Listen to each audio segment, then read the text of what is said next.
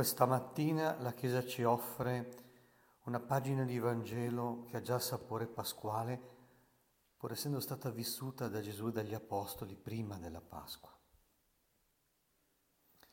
Venuta la sera, i discepoli di Gesù scesero al mare, salirono in barca, si avviarono verso l'altra riva del mare in direzione di Cafarnao. Quando scende la sera, quando si comincia a sentire la stanchezza di una giornata intera, quando le forze vengono meno, quando non si è sospinti dalla luce aurorale o dalla luce diurna che illumina il mondo, quando anche la presenza di Dio sembra venir meno facciamo fatica a riconoscerla, pur credendoci. Quando Gesù non è con noi, quando non è con loro, i discepoli sono da soli sulla barca. Quando devono veramente vivere la Pasqua,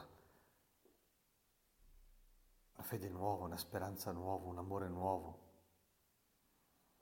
Ma le ombre della vita vecchia si fanno sentire ancora.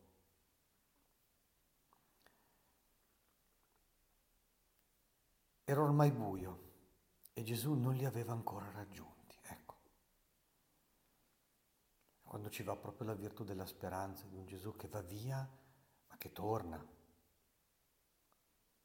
Gesù che non smentisce le sue promesse, che dice bene per voi che io me ne vada, ma poi arriverà il consolatore, cioè la pienezza della mia presenza.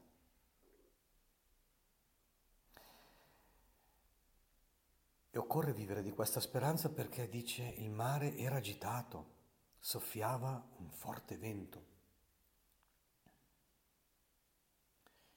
I discepoli si impegnano anche, dopo aver remato per circa tre o quattro miglia, cominciano a scorgere Gesù. Videro Gesù che camminava sul mare, si avvicinava alla barca ed ebbero paura. Scorgono Gesù, ma addirittura i segni di Dio, la presenza di Dio in Gesù è vissuta sotto il segno della paura, dell'imprevedibilità, di una novità che invece di consolare sconcerta. Alcuni pensieri che sono nell'anima sono dei fantasmi, non sono dei pensieri belli ritagliati, confortanti, ma egli disse loro, sono io, non abbiate paura. Ecco veramente cosa fa lo Spirito di Gesù nei nostri cuori. Viene e ci dice, sono io, non abbiate paura. Eh? Conferma la presenza stabile del Signore nella nostra vita. Tutti gli episodi poi di apparizione del risorto avranno proprio questa intonazione, rassicurare i discepoli della sua stabile presenza lungo tutta la giornata della vita, lungo tutto il tempo della Chiesa, fino alla consumazione dei tempi. Essere credenti, essere uomini di speranza, reggere alle prove dell'amore comporta proprio questo lasciarsi dire con verità, sono io, non abbiate paura, e poi fidarsi, affidarsi e confidare senza riserve.